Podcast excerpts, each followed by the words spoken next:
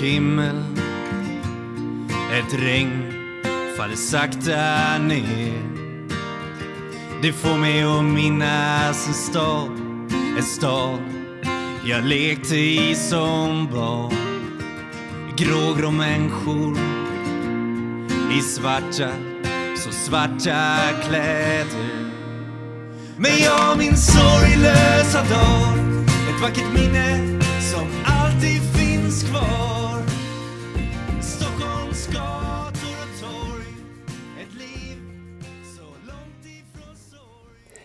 Äntligen måndag och äntligen ett nytt avsnitt av Beroendepodden. Jättevälkommen till dig som lyssnar för första gången och välkommen tillbaka till alla er andra. Det här är en podcast om alla olika sorters beroende, medberoende och psykisk ohälsa. Och jag som driver podden heter Anneli och är själv en beroende människa. Jag lever som nykter alkoholist sedan 11 år tillbaka. Till dig som lyssnar för första gången. Eh, på hemsidan så hittar du all info om eh, vad Beroendepodden gör mer än att bara podda. Och dels så finns det en flik på hemsidan som heter Hjälp att få. Där finns det länkar till olika ställen som man kan vända sig till om man själv känner att man behöver stöd och hjälp. Jag kan också eh, tipsa om att ladda ner appen Carry App som är en, ett socialt nätverk för en nykter livsstil. Och om du laddar ner appen så finns jag där under namnet Anneli Beroendepodden. Så lägg gärna till mig om du vill. Eh, musiken du hör i podden är Erik Bring som står för. Han finns även på Spotify om man vill höra fler av hans fina låtar. Och eh, jag har även gjort en intervju med honom i Beroendepodden. Så vill man höra hans historia så kan man leta upp honom i ett tidigare avsnitt. Som sagt, Beroendepodden är ju mer än bara en podcast och nu har vi äntligen släppt eh, höstens sorgbearbetningskurs. Är du intresserad av att gå en sorgbearbetningskurs så kikar du in på hemsidan och eh, kursstart är den 20 oktober. Det finns några platser kvar men så vänta inte för länge utan kika in, läs mer om vad, vad det är och eh, anmäl dig så fort som möjligt. Och Eh, ja, som sagt, vill man veta mer om oss så kika in på hemsidan och där är även mejladressen till mig. Jag vill tacka alla er som hör av er. Det betyder jättemycket till alla er som sprider eh, podden på sociala medier, Instagram och Facebook. Fortsätt med det. Fortsätt sprida podden så att fler människor kan hitta hit eh, så att vi kan hjälpa fler människor. Det, det blir jag jätteglad för. Jag eh, vill tacka er som kom på Flatenloppet. Vilken dag det blev! Verkligen superfint väder, men det hade jag ju lovat. Och eh, deltagarrekord, barnrekord och eh, barnloppet blev ju en succé. Superkul! Eh, jag eh, ville ju självklart hälsa och prata med all, alla som var där. Och eh, som ni förstår så hinner jag ju inte det. Och det är väl typ det enda som jag tycker är lite tråkigt med Flatenloppet. Det är ju att jag inte hinner umgås och mingla med er som kommer dit. Eh, för jag springer fram och tillbaka och ser till så att allt bara funkar under dagen. Men jag hoppas ni har överseende med det. Och jag är jätte, jätteglad för att det blev en sån toppendag. Och nu längtar jag redan till nästa års Flatenlopp. För jag hoppas att vi ses då. Att du kommer nästa år igen. Och var du inte på Flatenloppet i år så hoppas jag att du kommer nästa år. Och som sagt, det är inte ett vanligt löplopp utan man kan promenera runt om man känner för det. Det var många som gjorde det och det var hundar med och det var barnvagnar med och ja, vi har ju haft Arne som har gått med rullator. Han är ju tyvärr inte med, eller han var inte med i år. Eh, men han har ju varit med tidigare år. Så, så var du inte med i år så hoppas jag vi ses nästa år. Men som sagt, jättetack för att ni lyssnar och för att ni sprider podden. Fortsätt med det. Eh, som sagt, eh, det är ni, mina fantastiska lyssnare och mina fantastiska gäster som gör podden. Tillsammans är vi starka. Och nu ska jag inte snacka så mycket mer utan jag ska släppa in dagens eh, gäst och önska er en god lyssning.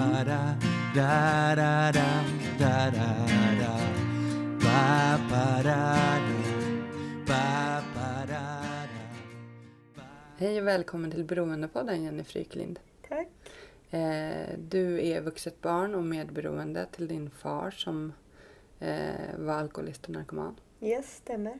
Och du eh, är även en beroendemänniska. Eh, och när jag säger beroendemänniska säger jag det för att vi, du har bytt mellan olika droger som eh, prestationsknarkare skrev jag här, extrem träning, eh, sexmissbruk, jobb. Eh, ja, allt. Stämmer jättebra Allt det. förutom kanske alkohol. Och, ja, Ja, så. förutom de några veckor. ja, Sen så har det varit allt annat. ja. Mm. Och, och det här gjorde också så att du gick, eh, blev utbränd till slut. Ja. Kroppen sa ifrån. Absolut, det gjorde det. Och jag är jätteglad att du är här och vill dela med dig av din historia. Tack. Jag tänkte att du kan få börja med att berätta lite om din eh, uppväxt. Ja, det började ju... Eh, eh, min mamma och min pappa skilde sig. De var inte gifta men de separerade väldigt tidigt. Jag var inte mer än kanske ett par år. Svårt att säga men två, tre år. Mm. Och eh, han flyttade eh, till, eh, ja, vad ska man säga, förort. Ja, så det skilde väl kanske några kilometer mellan där de bodde.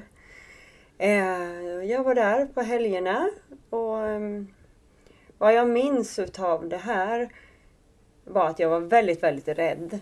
För han hade ju- han var inte så gammal när han hade fått mig. Han var ju 27-28. Mm. Han var i de här festartagen. Han satt med sina kompisar. Jag satt två meter bort i min lilla säng och tittade på de här när de festade och gapade och skrek och hade sig. Och det var ju ren skräck för mig. Eh, så liten jag var, tre, fyra år. Mm. Ehm, jag vet inte allt vad de tog men de höll ju på hela nätterna. Dagen efter så sov han naturligtvis ruset av sig. Vilket gjorde att jag fick inte gå på min lilla barnridning. Det var en kvart. Men för mig som litet barn var det ju jätteviktigt. Ehm, han lämnade mig ibland på dagis full med myggbett och sjuk och ja, det var mycket liksom så här. Han fanns liksom där men ändå inte. Han kunde liksom inte ta hand om mig. Mm. Eh, han... ehm, det var många gånger som han bara slängde in mig i bilen och for iväg. Så kunde han lämna mig i en lekpark. Och så gick han in i någon lägenhet och fick tag på, Mm. vad vet jag. Jag vet inte allt vad det var. Och det var väldigt mycket det här, jag ska gå till apoteket, gömma påsen och ja, det var sådana här saker jag kommer ihåg. Vid ett tillfälle så vet jag att vi kom in till stora staden, Karlstad. Jag blev satt i en lekpark. Jag glömmer det här aldrig. För då var jag ju dörädd. Mm. Det stannar en gammal Volvo. Det kliver ur en gubbe och skriker efter mig. Kom hit, skriker han. Och jag blev ju livrädd. Jag har ju ingen aning om vad den här mannen ville mig. Antagligen inget bra. Mm. Ett litet barn, fyra, fem år. Så jag har ju bara ren tur för jag springer och springer och springer och lyckas att hitta rätt uppgång där han hade gått in. Min pappa hade gått in och Mm. lyckats få tag på honom. Och det var ju en, alltså en trygghet om man säger jäm, så, även om inte han var särskilt trygg i sig. Sen blev det ju han fick ju inte ha vårdnaden om mig för jag fick ju ingen mat. Jag satt ju på toaletten i timmar och grät. Försökte koka pasta i mikron. Jag, så här, det fanns lite ketchup. Mm. Ja, du vet, jag tog ketchup på en tallrik och så en hård makaron. Och jag grät, jag minns det än idag, att jag grät och grät och grät och till slut så fick han ju inte ha mig. Så att... ehm, eh, där och då förlorade vi väl inte kontakten. Vi hade väl kontakt fram till jag började skolan.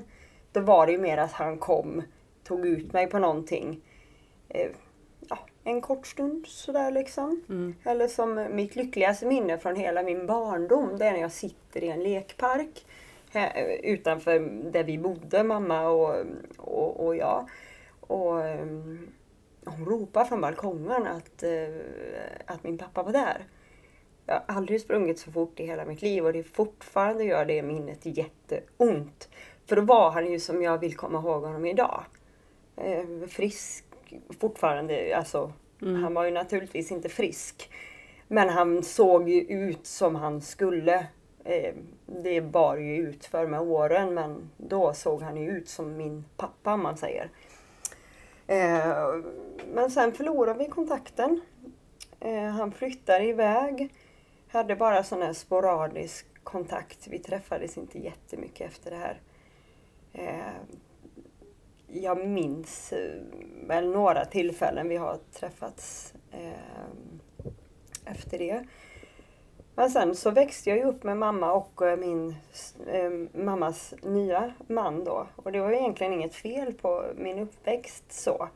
Men det var ju lite det här att, ah, händer det någonting så, nej, eh, Sopar det under mattan så. Det är liksom inget så. Sen kom jag i skolåldern där jag då blev utsatt för en ganska extrem mobbning. Både slag och hårda ord Mm. under eh, mina ja, nio år då som man gick runt skolan. Ehm, och det här har ju naturligtvis påverkat mig väldigt mycket eftersom att jag fick ju tidigt via min pappa höra att liksom känna att det är något som är fel på mig. Eller man fick den känslan och sen kom ju de här klasskamraterna och övriga på skolan och bekräftade det här att det var fel på mig. Så den känslan har jag ju burit med mig efter, efter det här då liksom. Och sen var det en annan släkting som vid något tillfälle, jag var sju tror jag, som sa det att ah, nej men eh, eh, den här ungen är ju lat. Gud vad hon är lat. Den här ungen är lat. Hon kan ju inte göra någonting.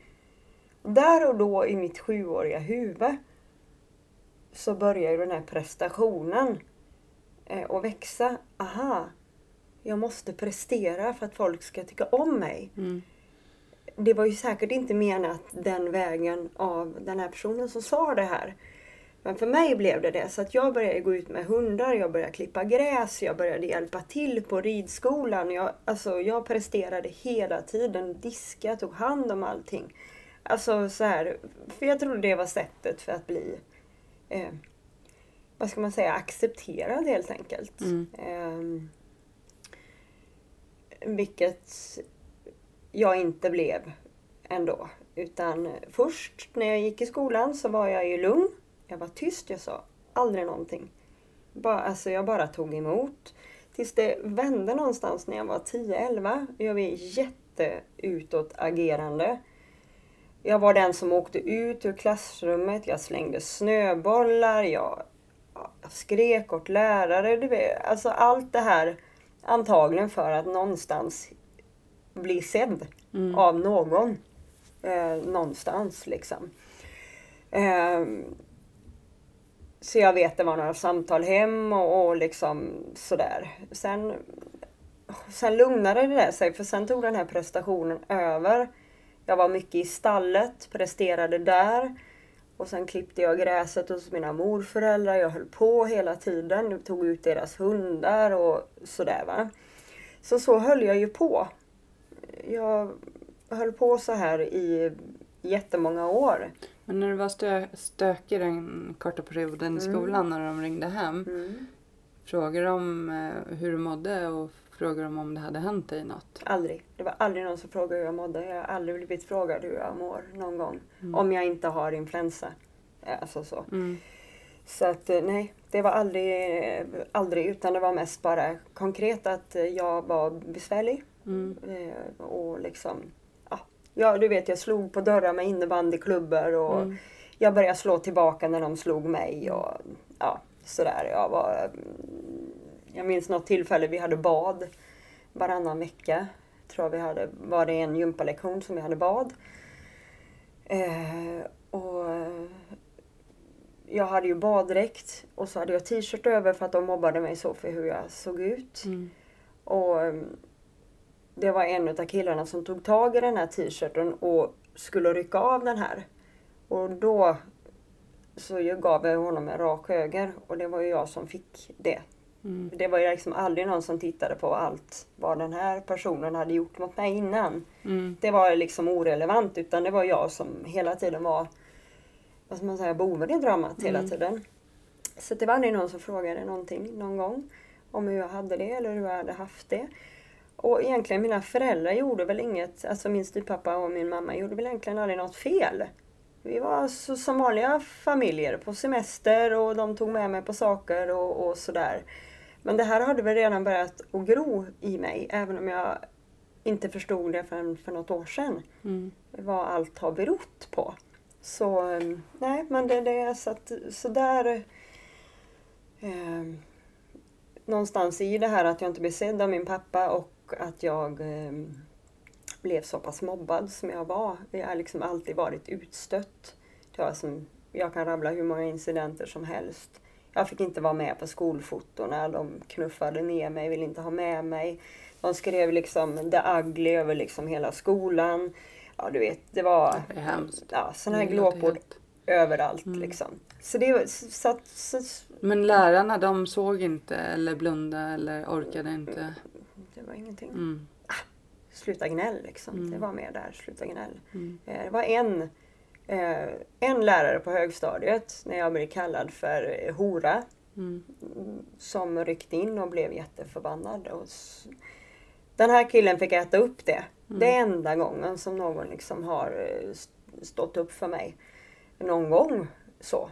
Annars var det den här utbölingen som man liksom Nej, oh, henne kan vi inte vara med. Hon är konstig. Hon, det är det som, alla hade ju Adidas-byxor på den tiden. Sån här mm. glansiga Adidas-byxor. Och då så, så var det ju liksom så här, ja men varför har du såna? Mm. Det har ju bara de coola tjejerna. Du kan inte ha såna. Och ful är du också. Så det var alltid det här hela, hela, hela tiden, hela tiden. Så det är jag ju uppväxt med. Varav därav det här utseendehetsen kommer ifrån. Mm. Sen vände det när jag eh, började gymnasiet. Då vände det helt plötsligt för då blev jag populär bland killarna. Och då sökte jag ju den delen. Att bekräfta mig själv via eh, killarna. Det var urringat och eh, liksom visa magen och det här. Man var ju bara 16 liksom, när man började. Så då började den delen istället. Och sen flydde jag hemifrån när jag var 19 eh, ner till Skåne, bodde där i ett år. Eh, alltså jag har väl aldrig egentligen druckit sådär alkohol av den anledningen, alltså bara de här normala fyllorna. Mm. Alltså, eller normala, men alltså de här vanliga fy, fy, Mm. fyllorna som ungdomar har. Mm. Men idag när jag tittar på det så ser jag det på ett helt annat sätt än vad jag gjorde då. Hur, hur liksom mådde du på insidan under din uppväxt och Eh. tonårstid? Och, Jag var ganska tung. Alltså jag var oftast väldigt deprimerad. Jag var Mm. väldigt deprimerad. Jag såg liksom inget ljus någonstans. Jag kände alltid att ja, ja, jag får väl göra det här då.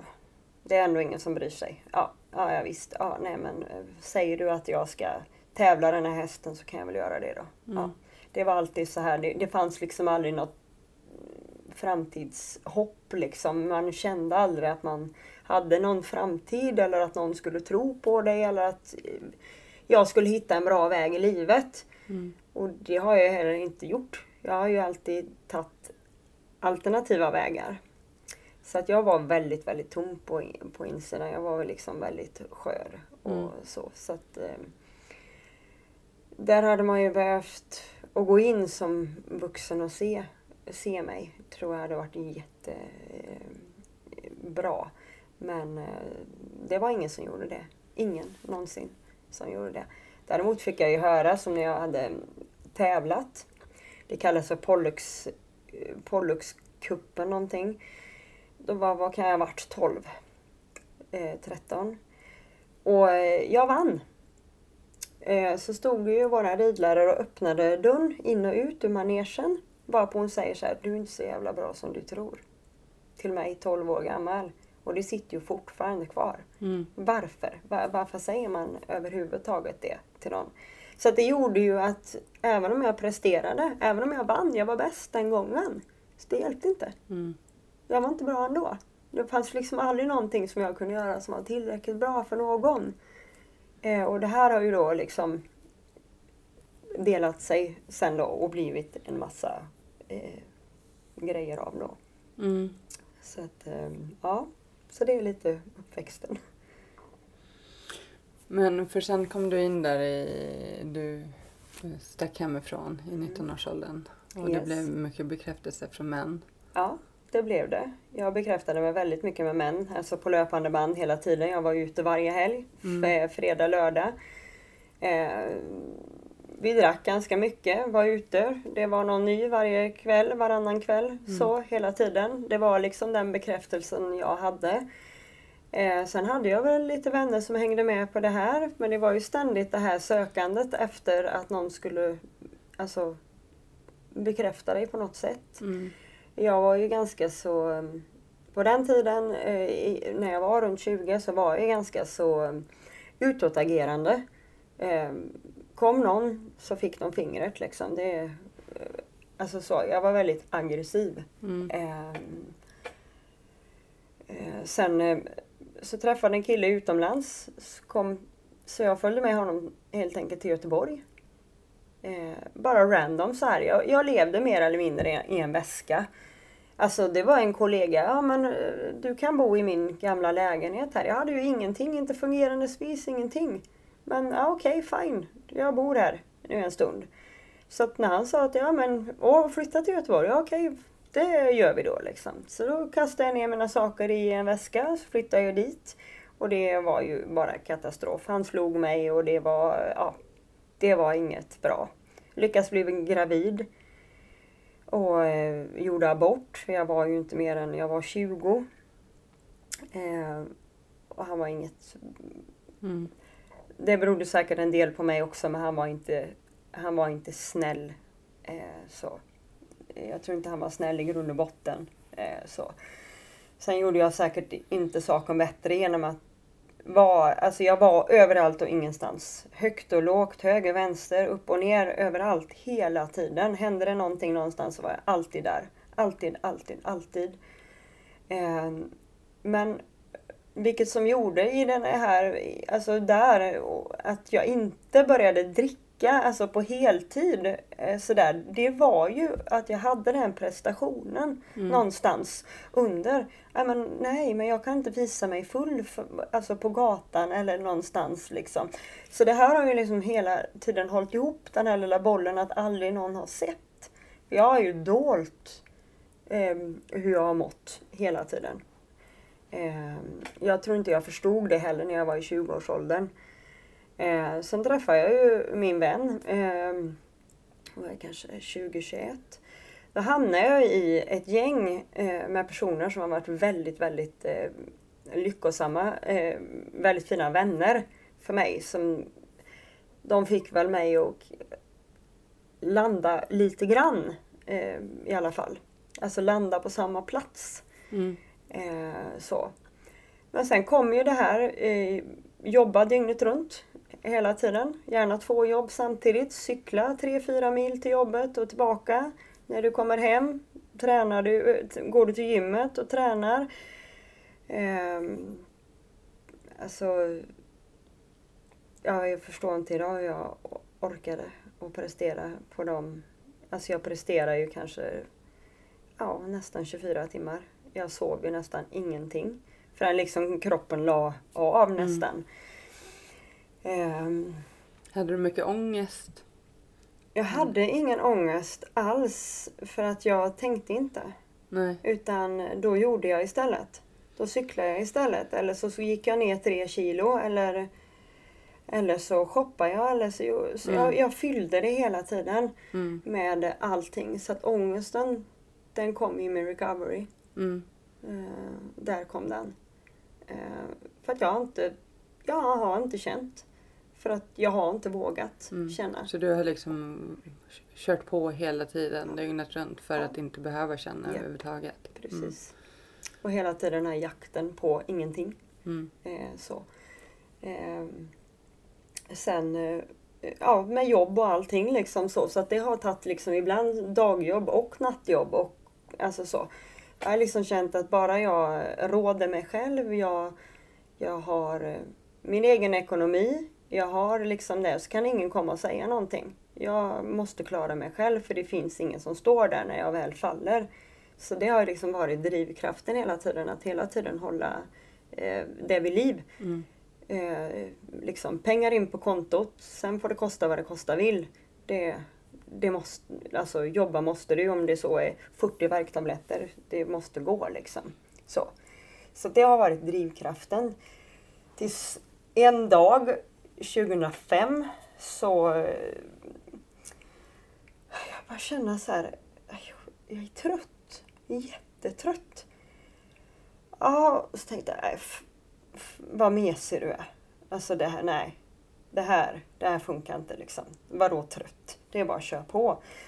Men det börjar verka. Det börjar göra jätteont och jag svimmade två gånger på jobbet. Och jag bara känna liksom, jag hade inte energi. Jag hade ingen energi. Jag sökte ju läkare. Fick till svar att ja, nej men du borde nog vara sjukskriven 14 dagar. Varpå jag kom tillbaka till jobbet och min chef svarade, vad menar du? Sjukskriven? Är det ett skämt eller? Så jag, så jag sa ju till läkaren att nej, min chef godkänner inte det så att jag fortsätter jobba. Jag låg och skrek nätterna igenom för jag hade så ont. Jag hade sån fruktansvärd värk. Sen upp på morgonen, en, två timmar innan för att proppa i mig alla värktabletter som bara fanns. 10, 20, 30 stycken ibland. Bara för att jag skulle klara av att gå till jobbet och fungera. Um, för det har alltid varit extremt viktigt att ingen ska se det. Hel och ren och alla de här grejerna hela tiden. Får in, liksom inte synas. Du ska prestera på topp hela tiden. Och det, det gjorde jag ju. Men jag mådde ju allt sämre och kroppen sa till mer och mer och mer och mer. Um, och sen då så ehm, jag hade ju... Jag fick, nu ska se, jag fick gå ifrån det jobbet för de varslade folk. Då hamnade jag i ett mellanläge. Vad, vad, men, men, men herregud, vad, vad gör jag nu? Där började det lite grann att rotera lite grann. Alltså jag kände lite grann att oj då, det här, nu, nu är mina fötter borta. Jag, jag måste hitta något sätt att försörja mig. Och, så jag får, så jag letade ju på och fick lite sporadiska jobb. Du vet, jag tog vad som helst. Så jag har jobbat med väldigt mycket grejer under... För det var liksom det, jag måste liksom. Jag mm. måste stå på egna ben. Så.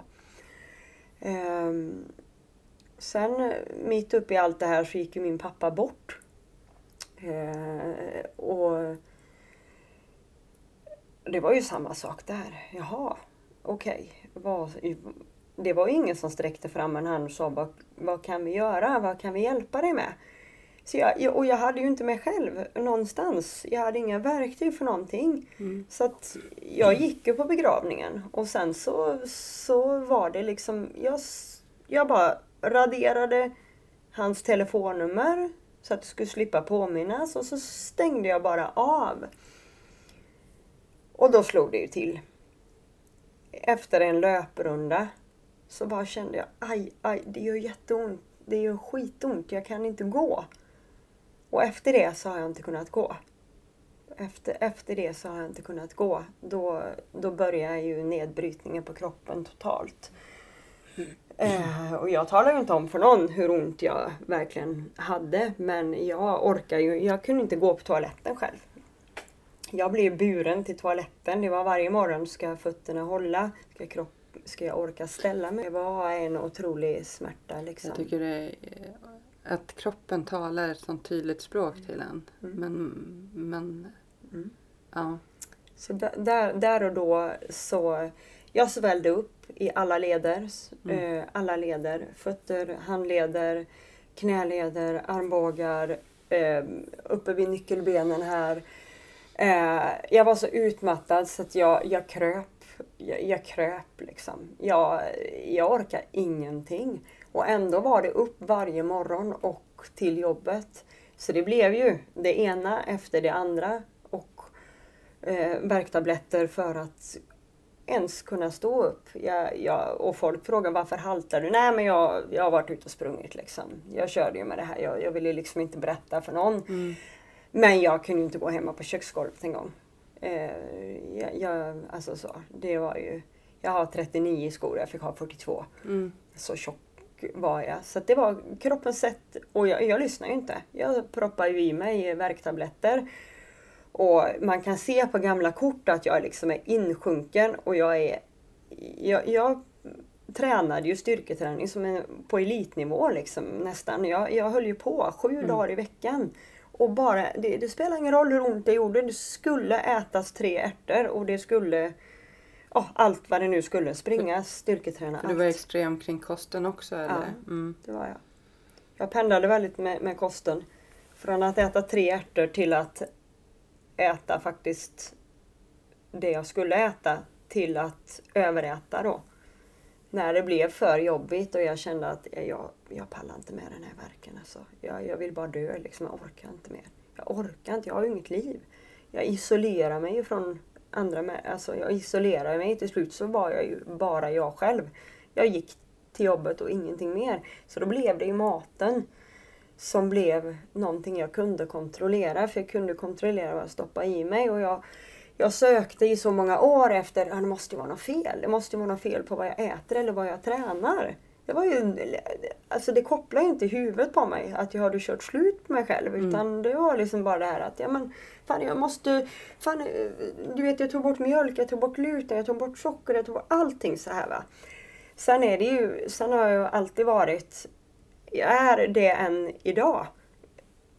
Så Jag kan inte liksom äta en godisbit, jag äter tre IKEA-kassar. Alltså det, det, det, det liksom går inte. Det, det är som, det, jag kommer nog aldrig klara det heller. Så att det jag gjorde, och det var ju också det som slet extremt mycket på min kropp. Det var att jag måndag till torsdag så åt jag. Du vet det här lilla. Eh, Kikärtor och kidneybönor och ärtor och sallad och de här bitarna va. Manisk liksom så här. Och, och tränade som en, en besatt. Släppte det på helgen. Och åt godis, chips, de här grejerna.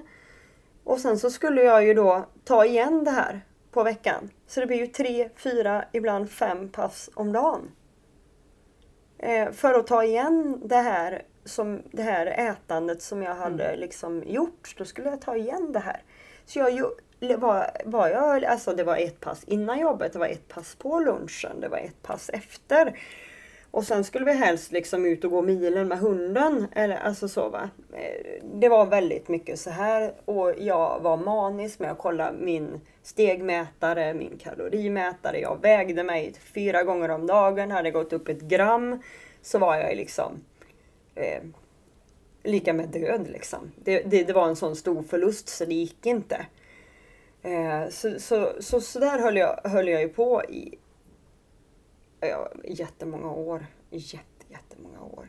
Men du började inte förstå liksom att, att du var sjuk? Nej. Nej. Nej. Så du aldrig. sökte liksom ingen hjälp? eller? Jag sökte hjälp för min verk. Mm. Vi sökte överallt. Vi har lagt, jag vet inte hur många hundratusen vi har lagt. På, ja och du vet man får kosttillskott och man får det och man får hej och hå. Det var aldrig någon som såg vad som egentligen liksom vad det kunde bero på. Mm. Eh, men jag pressade mig ju hårdare, hårdare, hårdare, hårdare. 2016 var det väl. Jag vet bara att jag kände mig så fet. Eh, Jag var, så, jag var enormt fet tydligen. Så jag bara såhär, fan nej, jag utbildade mig till personlig tränare, kostrådgivare. Visst, jag gick ju igenom eh, utbildningen utan eh, anmärkningar och sådär. Och så eh, efteråt tänkte jag bara, okej. Eh, har jag gjort det här nu? Oj då. Okej, ja visst. Så jag, jag tänkte liksom inte, jag bara gjorde. Jag menar, okej jag åker till Mexiko imorgon klockan två. Ja det är jättebra. Oj då, oj ja visst. Alltså så, jag höll på så hela tiden. Det var liksom... Eh, och då, då tränar jag ju något så kopiöst för då kom det ännu mer. Ska jag vara PT ska jag liksom... Jag ska vara en förebild för, Mm. för andra. Du vet, det var på liksom magrutor, liksom, det var he, hela det här kittet till att sen då överäta dig själv. Så att man fick muffinsmage och så höll jag på så här. Mm. Och slet ner kroppen till, ja, jag var ju på väg att liksom eh, min dåvarande sambo, han var ju orolig för mitt liv. Liksom. Att han, han tänkte att nej, du, hon klarar inte det här. Liksom. Så att eh, så, så, så um, eh, han sökte ju med lupp överallt. Över, överallt. Och eh, till slut så hittade han ett ställe. Eh, och då var det som värst för mig, det här var 2017. Jag höll på som värst i allting, tränade som en galen, gick upp i vikt. Jag menar jag kunde gå upp 20 kilo, så skulle jag banta bort 30, så höll jag på så här. Och så hela tiden dölja, i mig mer värktabletter, proppa i mig allting. Eh, bara för att dölja allting för alla andra och aldrig säga någonting till andra. Jag öppnade ju ingenting. Liksom. Och jag hade så ont i min kropp så att fingrarna stod liksom i princip rakt upp så här. Tårna stod så här. Jag hade inget utrymme i min egen kropp. Alltså man, man brukar tänka på narkomaner, de går oftast väldigt bakåtlutade så här. Mm. De har ju liksom ingenting här. De har ju liksom mm. inget där. Och det var precis så det var för mig. Men jag, istället för att gå så här så kröp jag ihop jag ville inte synas för någon. Alltså jag liksom verkligen kröp ihop så att jag skulle bli så liten som möjligt. Mm. Um, jag kom till den här kliniken och jag var skitförbannad. Men vad, vad, varför kliniken? Alltså, eh, beroendeklinik? Nej, eller? de håller på de, de håller på med um, ja, allting. De utreder ju allting från alltså, orsaken till saker och ting. Mm. Kommer du in med en svullen hand så tar de tillräckligt med prover och scannar dig och scannar alla organ och tittar på vad det är och mm. alla matintoleranser, vad det är som orsakar det här. Och då, där och då så höll jag på att dö. Eh, alltså rent bokstavligt talat för jag var jag var liksom ingenting. Jag, alltså jag, jag kunde inte stå upp. Alltså jag, jag, jag, var så slut så jag kunde inte stå upp.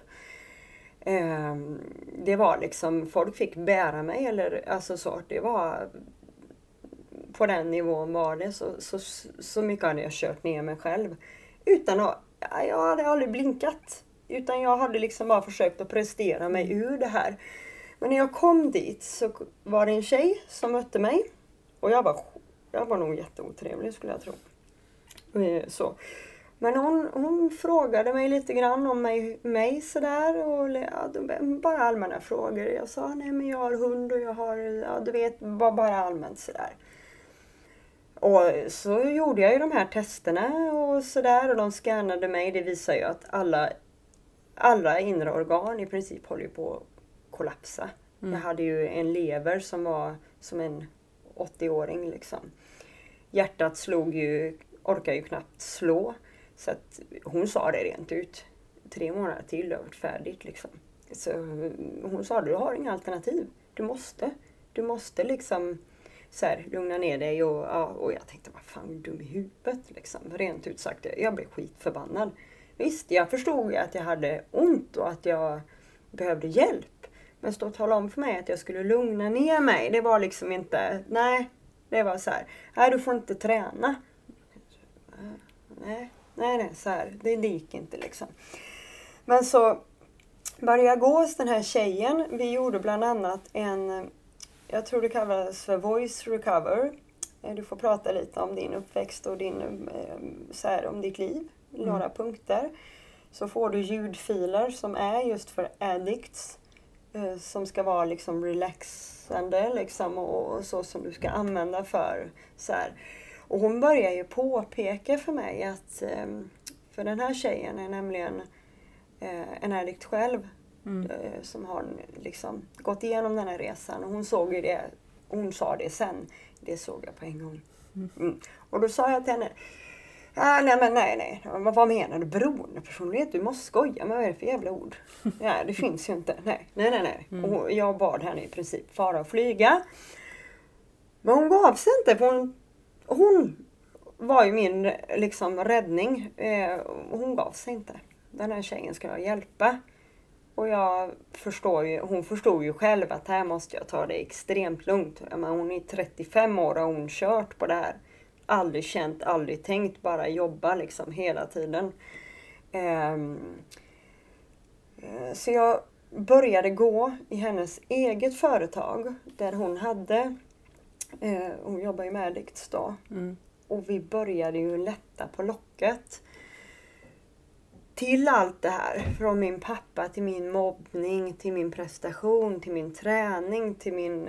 Det här med, med killar, 100, helst hundra i veckan liksom. Eh, det här. Vi började ju lätta på det här. Och det var ju rena chocken för, för mig. Så var det ju rena chocken liksom. Där och då förstod jag varför aldrig någonting kunde bli lagom för mig. Mm. Det spelar ju ingen roll hur mycket jag, alltså hur mycket jag eh, försökte att hålla det så här. Så platsar jag alltid bättre på parkbänken bland alkoholisterna för de förstod mig. Än bland vanligt folk för de förstod inte mig. Och det där fattar jag ju aldrig själv. Jag menar jag kunde stå och prata med alkisarna och få mer utbyte av det än att prata med någon annan. Men hon börjar ju öppna det här. Liksom så här. Eh, och det här svarta, extrema svarta hålet som jag har inom mig. När hon börjar liksom att lätta på det här locket.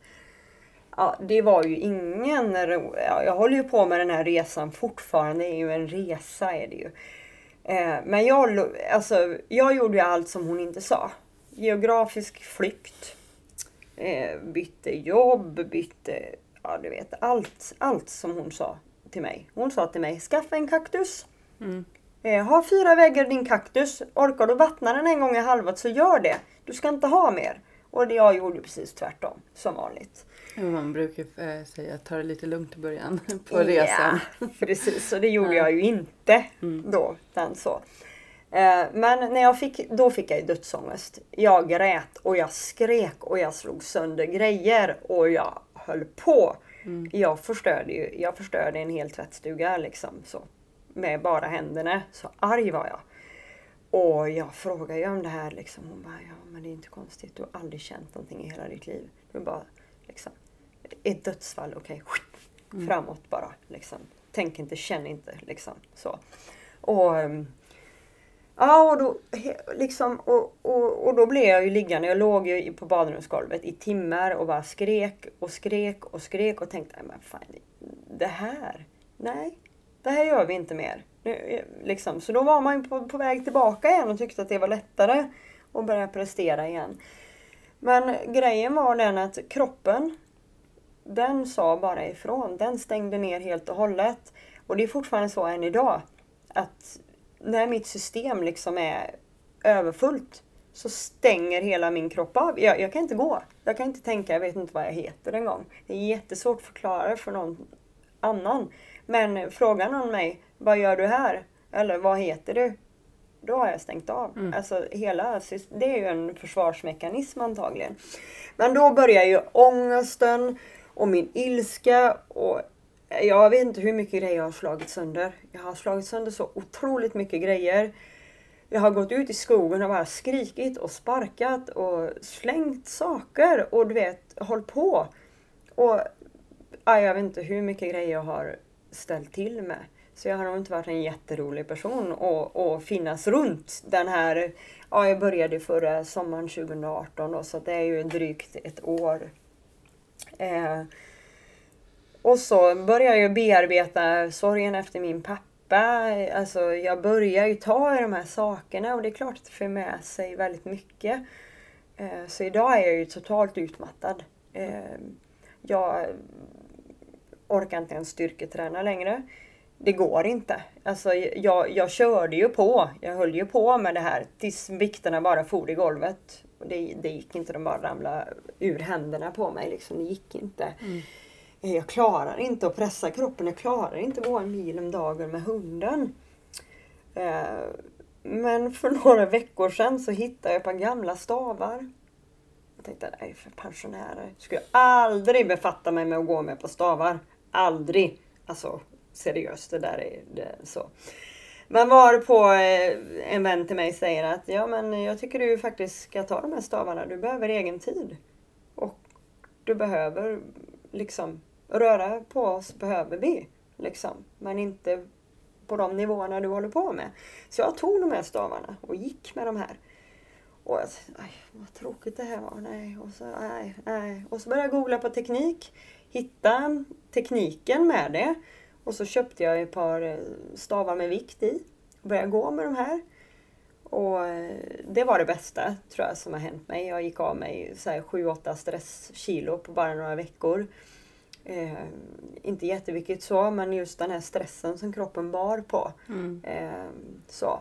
så det gör jag fortfarande. Jag stavar 5 kilometer varje morgon. Det är liksom min så här, ta in, ba, bara vara liksom eh, så. Ja, det är liksom min överlevnad som det ser ut eh, nu. Jag har tappat mycket containrar bakom mig. Men jag har fortfarande visat de här containrarna öppna. Du vet man är och gräver lite grann. Jag kanske borde en koppa en resa till, till Mexiko. Eller jag kanske borde äta det här sockret. Eller jag kanske borde ja, eh, shoppa 80 blusar för att jag kan.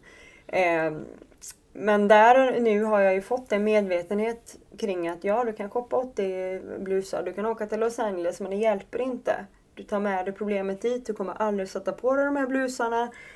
Eh, jag har den medvetenheten idag så det är det som är skillnaden. Sen är ju livet mycket, alltså mångt och mycket tuffare nu än vad det, har, än vad det var när man slapp och liksom tänka. Även om jag aldrig skulle vilja ha tillbaka den tiden för man har ju förlorat så otroligt mycket. Både av sig själv och av vad man, jag menar jag kunde vara på 20 platser på en dag. Jag minns inte vad jag hade varit. Jag, jag, alltså jag är så mycket uppe i huvudet och jag har en extrem stress. Alltså, det har jag fortfarande. Jag är fortfarande väldigt stressad. Eh, men då så var jag ju extrem. Mm. Eh, eh, alltså bara uppe i huvudet hela tiden. Så att liksom, ja ah, men du, du, du var ju i Stockholm igår. Vad är det? Ja men du var ju där och där. Jaha, äh, ja, aha. Äh, jag minns inte. Jag, jag kom inte ihåg. Mm. Och sen hela tiden att ha det här att jag döljer det för allt och alla. Aldrig, aldrig, aldrig, liksom, aldrig öppna upp. Och jag har aldrig fått frågan heller. Det är klart att folk har sett att jag haltar. Det är klart att folk har sett att jag är svullen. Det är klart liksom så här. Men eh, så att utan min vän som har hjälpt mig så otroligt mycket så hade jag inte suttit här idag. Så att, eh, ja, så det, det är liksom, men efter min recovery så helt plötsligt så började jag dricka eh, cider. Jag tycker alkohol är ganska äckligt varpå jag aldrig har liksom gått på det där för jag tycker det är ganska äckligt. Jag mm. tycker inte om det. Jag tycker mm. inte om smaken. Um, men jag helt plötsligt började jag dricka alkohol. Tänkte men nej. Men samtidigt någonstans låg det liksom i så här, att min pappa hade liksom dött av alkoholism. Nej, mm. nej, nej liksom så här. Eh, men, men jag började dricka liksom varje dag. I, jag tror jag drack i fem, sex veckors tid varje dag. Sen, la jag, sen så la jag av med det. Eh, men det här var väl ett sätt för att försöka byta ut det som jag inte skulle göra. Den här träningen jag inte skulle göra, den här prestationen jag inte skulle göra. Försökte byta det mot något annat. Det var ganska tidigt i min recovery. Mm. Um, och sen så... Ja, jag fick ett kostschema jag skulle följa. gick jättebra till en början. Tills någon bjöd mig på chips. Då var ju det färdigt liksom. Det, det, så att där... Sen började ju vi med något som heter kroppsmedvetande träning. Hur går det till? Eh, det är ju en, en, en alltså form av träning. Du ligger bara på golvet, eh, på rygg eller på mage. Mm. Du övar på andning. Du känner av ditt center där liksom du har kraften. Du kör med näsandning. Det kan vara att du vickar lite på dina tår. Känna att ja, nej, men jag behöver inte mina rumpmuskler nu och jobba på att liksom landa på golvet. Ehm, och bara liksom vara, andas. Gå ifrån det här i huvudet och känna magen. Alltså känna din andning, känna din styrka, känna liksom att, att det härifrån styrkan kommer. Så där, eh, där eh, i, alltså i början så tyckte jag ju att nej, du skämtar med mig. det här har inte jag tid med, jag ska till Willys om tre minuter. Liksom. Ja, och sen, så, sen ska jag äta tre ärtor och jag ska till en kompis och se på film, ska äta fyra popcorn och sen så ska jag eh, iväg här och springa 6,2 kilometer. Det här har jag inte tid med. Liksom. Så det tog ganska lång tid för mig innan jag anammade det. När jag väl gjorde det så har det varit min enda räddning i det här. Så har det varit min kroppsmedvetande träning. Och bara lägga sig ner. Bara lägga sig raklång och bara liksom näsandas. Och göra ett hummande ljud. Eh, det kan vara ett M-ljud, ett A-ljud. Mm. Vad som liksom passar, vad som för dagen känns att du hittar det här centret du har liksom. Att oj, kan jag slappna av lite i axeln? Kan jag slappna av lite i låret? Kan jag, jag behöver inte det här. Du kan, sen så börjar man att vicka lite på tår. Man, sådär. Eh, det är ju liksom väldigt, väldigt, väldigt, väldigt små, små, små, små, små pyttesmå rörelser för att, för att luckra upp då, för att liksom känna igen att man, att man har faktiskt en kropp. För det har jag ju aldrig känt. Jag har ju haft ett huvud och det här andra, det har jag bara följt med. Mm. Så för mig var det ju en aha-upplevelse att känna att oj då, jag har visst liksom två ben också.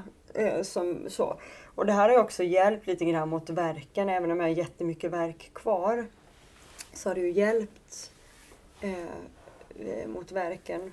Som jag också fick förklarat för mig att det är inte konstigt, du har ju gått och, och hållit knytnävarna stenhårt så här, försvarsmekanismen liksom så här, fight 24-7 liksom. Jag måste, här kommer liksom, här kommer IS liksom, du måste Mm. försvara dig hela tiden. Och ehm, så det här var en chock för min kropp när jag väl landade där och den fick tillåtelse att slappna av på riktigt. Eh, jag, menar, jag började hos henne så satt jag ju liksom två meter ovanför stolen och så säga till mig hundra gånger Sätt dig ner. Sätt dig ner. Och det tog ju liksom en, en och en halv timme innan jag ens kunde liksom landa på hennes stol. Liksom. Jag, satt, jag var liksom på väg hela tiden. Ehm, så, och den här extrema stressen den bär jag fort, liksom fortfarande. Den får jag ju verkligen... ehm, det enda som är ju att kroppen idag säger, den säger det är färdigt nu, det går inte längre. Jag vill gärna köra bil, du vet, fort, zigzacka mellan bilar, du vet, så här, jättebråttom överallt och ja, tycker att folk är i vägen, du vet. Det, det är hela tiden det här. Jag har ju fortfarande drivet liksom att jag ska framåt. Men kroppen bromsar och säger att det går inte, jag, jag Mm. vill inte vara med om det här något mer. Så, mm, och nu har jag ju konstant ångest. Alla, jag klarar inte av minsta eh, förändring. Om glaset står eh, till vänster i kylskåpet och det skulle stå på höger sida så ruinerar det mig på all energi på en hel dag. Liksom. Det räcker. Jag är så här manisk liksom. Går i, det är klart att jag tvättar mina träningskläder men jag går i samma träningskläder hela tiden. Och det är bara för att jag måste veta hur det sitter. Det är en sån här sjuk grej men det är som ett kontrollbehov för att jag har ju ingenting kvar. Jag, jag har ingen shopping kvar. Jag har liksom inget jag, jag kan inte använda killar, jag kan inte använda uppmärksamhet, jag kan inte använda alkohol, jag kan, alltså, socker, träning. Jag kan inte använda det. Men du, exakt, du har ju plockat bort allting som Mm. har fått dig att fungera och slippa känna det där. Mm. Och då behöver man ju fylla på med nytt. Yes. Alltså som gör Mm. så att man kan fungera. Men på Precis. det här recovery, det låter ju jätteintressant. Och med, med äh, kroppsskanning, medvetenhet. Att, Mm. att bara en sån sak. Jag, jag kände inte heller min kropp Nej. när jag blev nykter. Nej, precis. Så, Man det- är bara här liksom. Ja. Mm. Ehm, och promenader reducerar ju stressen. Liksom. Men vad, vad gjorde du mer där? Du fick prata liksom. Det var terapi Mm, eller fick du terapi. andra liksom, verktyg? Jag fick väldigt mycket verktyg. Mm. Hon, eh, för jag sa så, till exempel, jag eh, berättade för henne, ja du eh, köpte eh, tre chipspåsar nu så här och tryckte i mig. Jaha, va- varför det då? Nej men jag, nej men, eh, men eh, grannen sa till mig att jag inte var bra. Ja, Okej, ja, mm. då ser det ut så här och så här. Så hon sa det finns alltid en orsak till vad, vad som triggar dig. Sen plockade hon bort allting som kunde trigga ditt system. Hon plockade bort all mat och allting sånt här som kunde eh, som triggar. Mm. Jag menar, jag, jag kan inte äta grönsallad, det är det enda jag inte kan äta. För jag, jag vet inte varför men det triggar hela mitt system. Köra bil triggar mitt system. Mm. Alltså Mm. så här. Ehm, så att hon, det var ju väldigt mycket det här att jag, jag berättade ju min historia för henne. Och hon var ju med och sålla, gav mig verktyg hur jag skulle hantera saker och ting. Mm. Eh, Hon förklarar för mig att du kommer ha ångest, du kommer ligga och skrika. Du, gör det. Gör Mm. det jättebra. Du måste få fatt i dina känslor även om det är svinjobbigt. Det är ju fruktansvärt jobbigt. Jag menar, jag har inte liksom så här, ja, jag har en hund, hon är åtta. Jag älskar henne mer än allting. Men jag har aldrig någonsin reflekterat över att hon kan ha känslor för mig. Det var ju någonting som jag fick uppleva, alltså som var fint med det här. Så det kommer ju vissa fina bitar men det tar tid. Men hon hjälpte mig att få verktyg att okej, men det som känns bra för dig. Du måste ha rutiner, du måste köra din kroppsmedvetande träning. Kör den träningen som känns bra. Känner du dig det minsta triggad, så backa. Eh, hon pratar mycket om tre zoner. Röd, eh, blå och grön. Den röda är ju alarm. Hot, fara, alarm där man befin- jag befinner mig till 90 procent. Här uppe i huvudet hela tiden. Jag måste fly, jag måste liksom, det finns alltid något att oroa sig för. Världen kan rasa samman. Det kommer någon med en k-pist, vad, vad den är va. Den blåa zonen, det är ju där man kommer när man har kört sin recovery ett bra tag. Eh, Den kreativa zonen. När man klarar av att starta ett företag eller vad man nu vill göra. Så, fast ändå inom den gröna zonen då att man har harmoni, lugn, ro. Så här. Så hon lärde mig väldigt mycket om hur jag skulle eh, hantera det som kom upp. Och hur jag skulle lösa de här knutarna inom mig då. Mm. Och jag har ju pratat med henne jättemycket om det här att men jag, jag, jag äter ju fortfarande och sådär. Ja, men du har, inte, du har fortfarande inte det utrymmet inom dig. Du har inte skapat dig den här tryggheten. Eh, så. Hon lärde mig att säga ifrån. Det hade vi, alltså jag, jag, jag, jag kunde peka finger åt folk och skrika och gapa, det, det kunde jag. Men jag kunde inte sätta mig själv eh, först. Jag har haft jättemycket dåliga relationer som bara ätit mig inifrån och ut. Det var också en resa att börja göra sig av med de här personerna som bara vill äta dig, om man säger. Så där har hon också gått in och sagt att ja, men när tiden är mogen så kommer det. Och det har det gjort. Jag menar, jag kan köpa en chipspåse idag, men jag ger bort den. Jag äter inte den, så det är ju ett framsteg. Mm. Och hon sa att det kommer, det kommer, det kommer. Men det tar jättemycket tid. Så jag har ju ja, jag har otaliga listor så här. Eh, som vi har gått igenom med min bakgrund och eh, allt det här. Eh, där hon har eh, väglett mig i det här då. Hur jag ska se på saker, hur jag ska hantera saker. Lära mig att få ett självvärde, att jag faktiskt är värd någonting. Att ingen annan kan säga till dig att du inte är värd någonting. Du är värd lika mycket som alla andra. Det här är ju något som vi har jobbat med och hon har gett mig olika verktyg för det här då. Mm. Eh, och det, hon har ju också haft den här prestationen och det hjälpte ju mig väldigt mycket att veta att det var någon annan som ja, eh, hade, haft lite liknande problematik. Mm. Men det som är det sjuka i det hela det är att jag när hon sa det till mig att jag har en, en beroende personlighet så tänkte jag bara nej du måste snacka om någon annan. Förstår ingenting. Jag hade liksom aldrig förstått det. Aldrig. Alltså så. Men för henne var det helt klart och tydligt när jag stod på golvet. Jag stod väl knappt på hälen och fötterna stod rakt upp så här. Knappt. Mm. Så. För att jag hade liksom inget utrymme i mig själv liksom. Så, Och det är just därför din historia är så viktig i podden. För att det är så många som går omkring och, och eh, är beroende människor utan att veta om det. Ja. För att de kanske inte har använt alkohol eller droger utan prestation, träning och sådana bitar. Som man Precis. inte tänker att det här är precis. ett beroende, en flykt från den här känslan. Och liksom Mm. och jag kan ju ärligt säga i podden, jag kan ju till exempel inte ha en datingapp. Nej, nej, det, Det nej. går inte. Nej, nej, nej. Jag har också gått den vägen liksom att, ja men, eh, alltså jag känner igen mig så mycket som du säger. För jag är också uppvuxen med en dysfunktionellt, en frånvarande känslomässigt pappa och letat bekräftelse, fylla det här själsliga hålet. Och, eh, eller fylla det här hålrummet som jag har känt liksom. Och, så det är bara big no-no. Idag lever jag i en jättefin relation eh, men det har tagit lång tid för mig att komma dit. Det här egen, först, först lära sig älska sig själv, för det gjorde jag inte heller. Nej.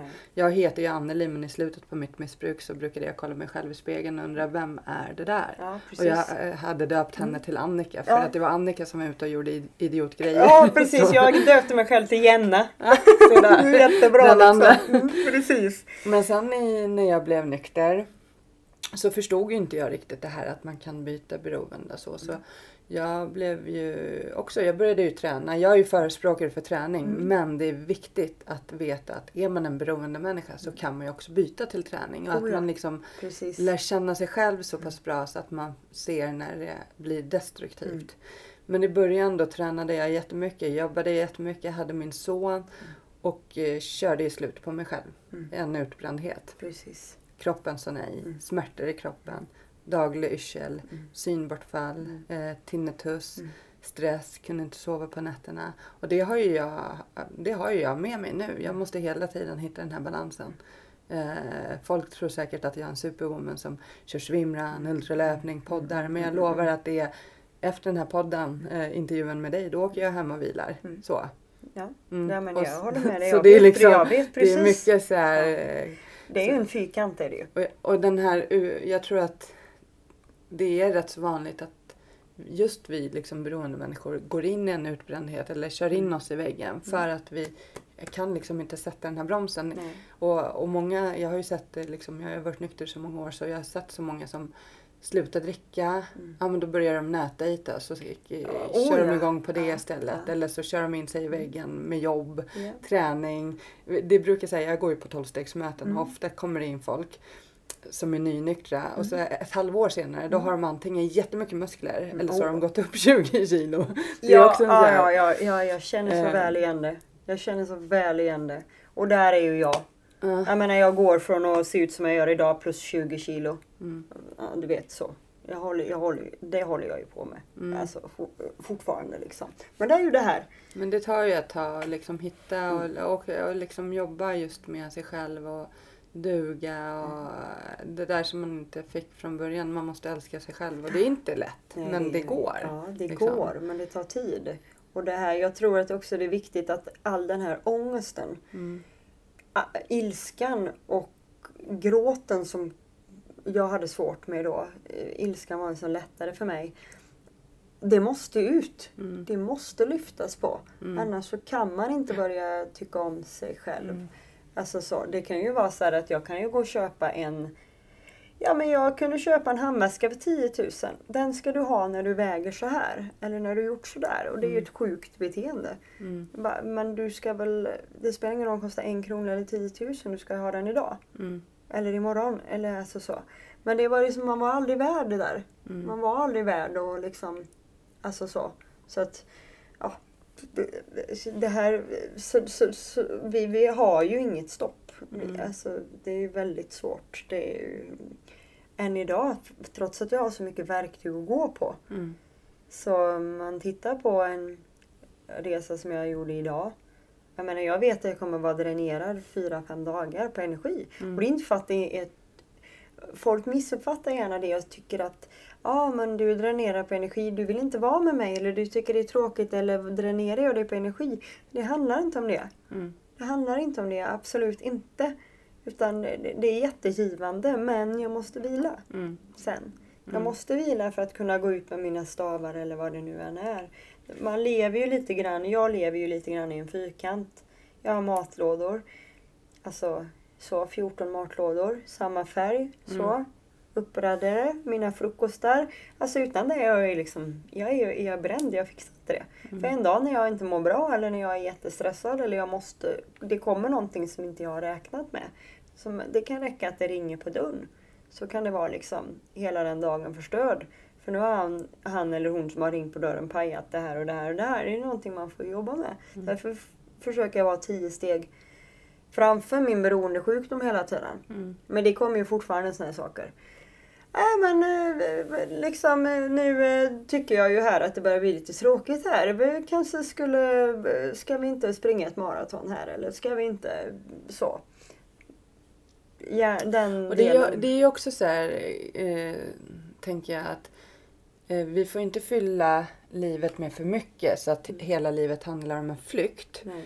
Men fyller vi det inte med någonting då fastnar vi ju lätt i våra tankar och där är det inte heller liksom. Nej, det är inte heller Alltså bra. att bara sitta hemma och inte göra en, alltså där är ju rutiner bra och, men och så har man då du och även jag en utbrändhet i sig. Då, alltså det är svårt.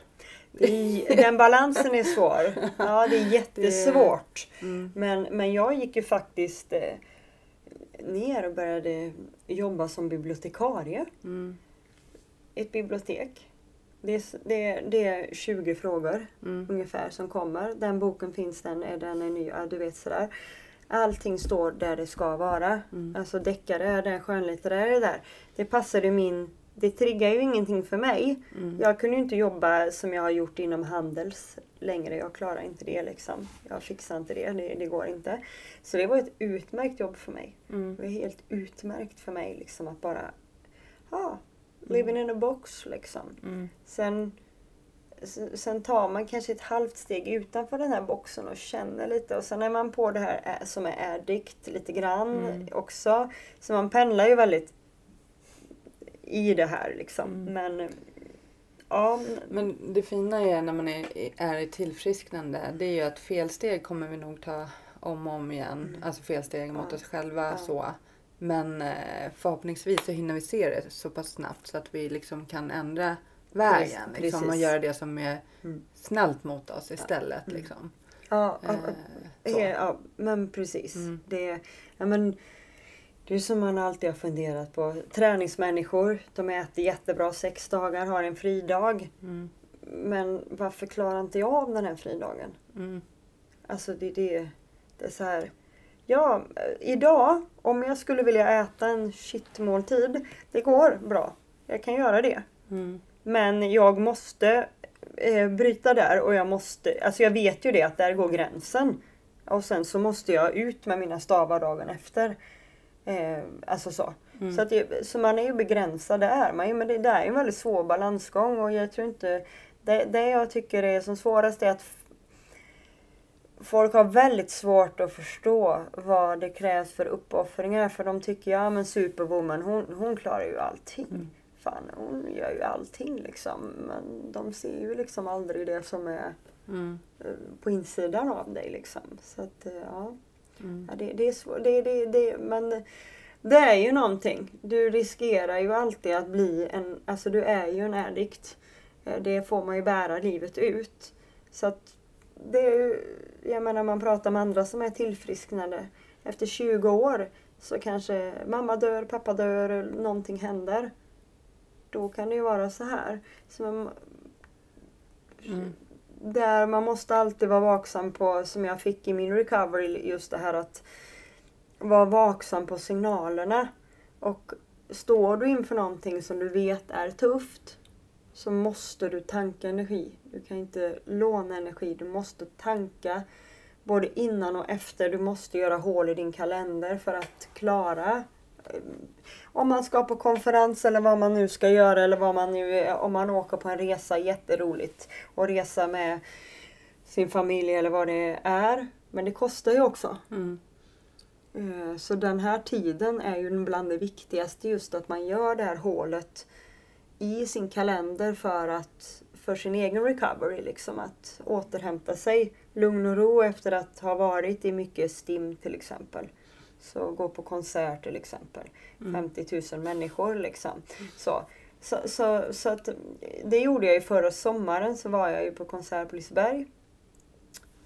Eh, jag blev så jävla dålig när jag stod där så jag fick gå därifrån. Alltså du vet jag hade sett fram emot du vet så Johnny Depp liksom. Mm. Det skulle vara som världens grej liksom. Han Mm. spelar ju med Alice Cooper och det var liksom världens grej så här. Och Liseberg det är ändå inte, ja det är mycket folk men det är ändå inte så 60 000. Mm. Nej, jag blev så dålig, jag fick gå därifrån. Det gick inte. Det alltså så. Idag klarar jag av det. Men två, tre dagar efteråt så måste jag... jag då pratar inte jag med någon liksom. Mm. Det måste liksom då måste jag liksom hämta hem eh, allting. Så att... Eh, ja, det, det... Man måste vara förutseende med den här sjukdomen helt enkelt. Jag tycker det, det intressanta är ju just det här att jag aldrig har förstått det trots att jag har det på hela min pappas sida. Har det på hela hans sida. Mm. Tror även jag har det lite på min mammas sida också. Mm. Det har aldrig ens slagit mig. Alltså det har aldrig ens slagit mig att alkoholism är en sjukdom. Alltså spelmissbruk. Alltså det är en Mm. sjukdom. Alltså jag har aldrig, helt så här. Så det var liksom verkligen en helt ny värld som öppnades. Eh, alltså för, för mig. Mm. Ehm, så jag tror det är viktigt för om man känner igen sig i olika symptom eller prestation eller de här sakerna eller liksom så, så att det alltså att det kan faktiskt vara möjligt att man har en Mm. beroende eh, sjukdom utan att man, som jag, aldrig har varit medveten om. Eh, så så det är ju eh, Mm. det tror jag är det fina i det hela att man det finns alltid hjälp att få. Ja. Bara att man får eh, rätt hjälp och att man börjar i rätt eh, ände. Att man tittar på orsakerna till eh, så. Men, eh, och jag tycker som sagt att det är jätteviktigt eh, att, eh, eller jag är jätteglad att du har varit med och delat med dig av din historia. För just det här, det är ju en tanke med podden att folk ska förstå att Mm. ja, men jag kanske är en beroende människa även om jag Precis. inte använder alkohol eller droger eller så här. Och, Precis. och du berättar så tydligt hur det kan se ut. Mm. Och också att man då kan gå, ut i en, eh, gå in i en utbrändhet. Liksom, och att, ja, det jag vill säga till folk som börjar känna de här kroppssmärtorna och Mm. när det blir för mycket yrsel eller man inte kan sova på nätterna. Så här, Mm. Sök hjälp direkt. ja men precis. Och det är oftast inte den vanliga vården heller. Nej, för att det, det, går ju, det kan ju gå så pass långt så att man liksom blir helt Mm. förlamad. Mm. Alltså det, det är Dit var jag kroppen. där var jag ju på väg. Ja. Jag var ju i princip... Mm. Ja, jag, jag, jag, alltså jag, jag kunde gå en och en halv, två meter Mm. ungefär. En och en halv till två meter. Mm. Jag tvungen att hålla i någonting. Mm. Och det här var ju i, i sju år. Jag, for, alltså så fort jag stressar eller så fort jag har gjort för mycket så pajar fötterna. Mm. Det, är ingen, idé, Jag så förstår. det är ingen idé liksom. Mm. Stå upp långa dagar är jättejobbigt liksom. Mm. Det är, det är, det, ja men precis, det är skitviktigt Mm. att försöka och söka. Det gjorde jag ju i jättemånga år. Mm. Men den vanliga vården, vad säger de där? Ja men ta en Panodil och det går nog över. Vi Mm. hittar ingenting, dina blodprov ser bra ut. Ja det är så. Mm. Men börjar man som den här kliniken gjorde när de, de sätter ju en scanner i pannan på mig. Mm. Och i, i fötter och händer och scannar alla organ. Jag hade ju ingen blodcirkulation. Alltså jag var ju jag var blåsvart på benen och bröst och allting var helt blåsvart. Jag hade ju nästan ingen hjärtfunktion, ingenting. Alltså jag var ju liksom på väg, och, alltså kroppen var ju på väg att helt kollapsa. De är, alltså, jag hade ju, vad heter det, sådana här stenar i magen, vad heter det, njursten och Ja. mm, allt Mm. man kunde hitta liksom. Det var ju, ja. Mm. Så att det, Och nu sitter du här ja. och visar att du är på rätt väg, åt Ja. rätt håll. Mm. Det är jättefint. Så nu är jag, jag är på väg i mitt tillfrisknande. Jag, så, även om Ja jag men att efter, en, ö- ö- alltså efter den resan du har gått igenom så tar det nog ett tag i, att, läka och, Mm. att, och sen kanske du aldrig blir hundra. Nej, Tror jag, nej, jag tror inte jag heller. jag är ju också så extremt känslig mot stress. Det är liksom extremt. Ja, det, det, det, Det är liksom det, det går ja. inte liksom. Och, och, så det är ju någonting man får leva med och hitta Mm. verktygen och så här. Men, eh, men när man är medveten så kan man ju ändå liksom hitta Mm. de här, alltså, det som funkar för en. Man måste lära sig att backa. Att tänka okej. Och vara snäll mot sig själv ja, liksom, hela precis. tiden. Jag vill göra fyra saker. Mm. Det går inte. Nej. Du får välja en. Det, det går inte annars. Du får Nej. välja en. Ja men en dag som man är riktigt dålig så kan jag tänka så här okej. men jag behöver kamma hunden. Då gör jag det. Då kammar jag henne. Mm. Och det är det jag gör den dagen. Mm. Och det får vara, alltså även om mitt huvud börjar spinna att jag måste prestera så är det det jag gör. Mm. Eh, För det går inte. För då har kroppen liksom sagt ifrån att Mm. det, det, det funkar inte liksom. Mm.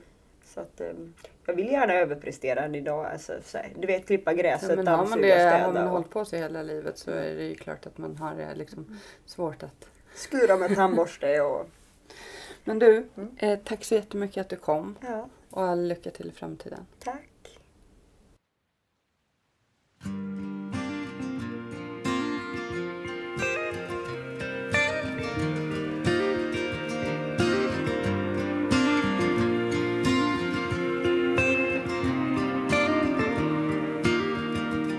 Mörk himmel Ett regn faller sakta ner.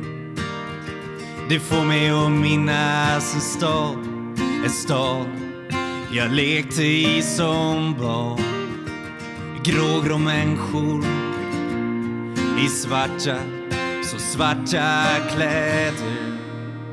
Men jag minns sorglösa dag Ett vackert minne som alltid finns kvar. Stockholms gator och torg Ett liv så långt ifrån sorg. Da da ba ba da da da da da da da ba ba da da ba ba da da ba ba da da da da da da da En dyster T-baneperrong Ett liv inrutat i betong. Stäng ut det andra med musik. Fokusera. Allt på att bli rik. Här finns en dyster atmosfär. Ett liv kretsat kring karriär. Men jag min sorglösa dag. Ett vackert minne som alltid finns kvar. Stockholms gator och torg. Ett liv så långt ifrån sorg.